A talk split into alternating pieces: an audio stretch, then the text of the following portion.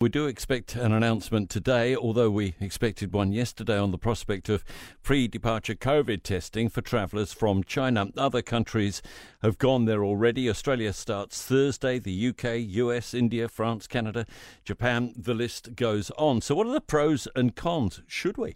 Auckland University epidemiologist and data scientist Janine Paynter is with us this morning. Very good morning and a happy new year. Thanks for being available. Good morning, Tim. If the government came to you for advice, what would you say on this and, and why?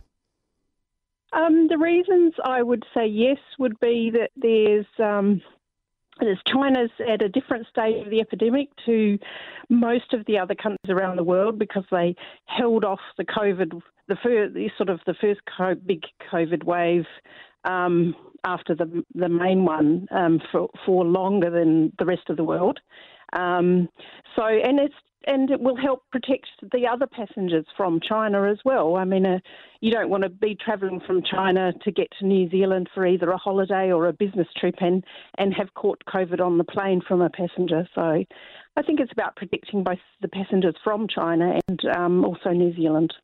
What's your sense of the situation in China now, uh, Janine, and, uh, and what risk those travellers might present to us?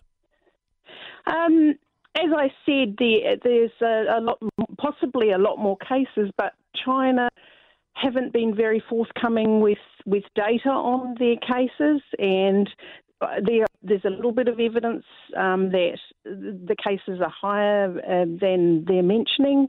Um, so we do need to have a little bit of caution around um, sort of the number of travellers that may have COVID a an information vacuum leads to a lot of speculation, doesn't it? And there's been some suggestion there may be new variants the Chinese aren't telling the world about.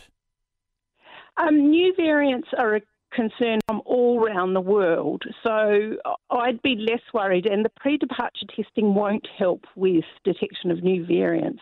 That's got to be done with PCR sequencing perhaps at the border, or, or we have very good wastewater surveillance here for new variants. So. Oh, are we on the va- verge of a new wave in this pandemic, do you think? Um, I think we're just coming off um, a small um, wave. Um, I haven't had a look uh, in the last couple of days at that, but I, I believe sort of things are starting to settle down in New Zealand after having had a little bit of a peak sort of slightly before Christmas. In the UK and the US, though, there there seems to be quite a lot of COVID at the moment. Should we go further than uh, pre-departure? Yes, for... it's coming back. They're, they're sort of in their winter, so you would expect there to be more respiratory disease um, circulating through the northern hemisphere compared to New Zealand. We're in our summer more. And we appear to have lost the line. Yeah. Oh, oh uh, so the the question then becomes: Well, do we need to start looking at those countries as well for pre-departure testing? Um, th- even though um, they they do have slightly higher waves, their current rates um, are still relatively low. Um, I, think the, it's the fact that we don't know. We know that China, that uh, the evidence suggests, because they haven't had COVID before, that their case numbers could be very high um, based on what happened at that stage of the epidemic in other countries.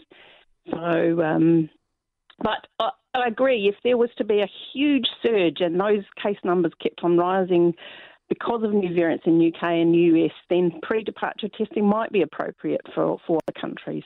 Thanks, thanks so much for your time this morning, Auckland University epidemiologist and data scientist Janine Paynter.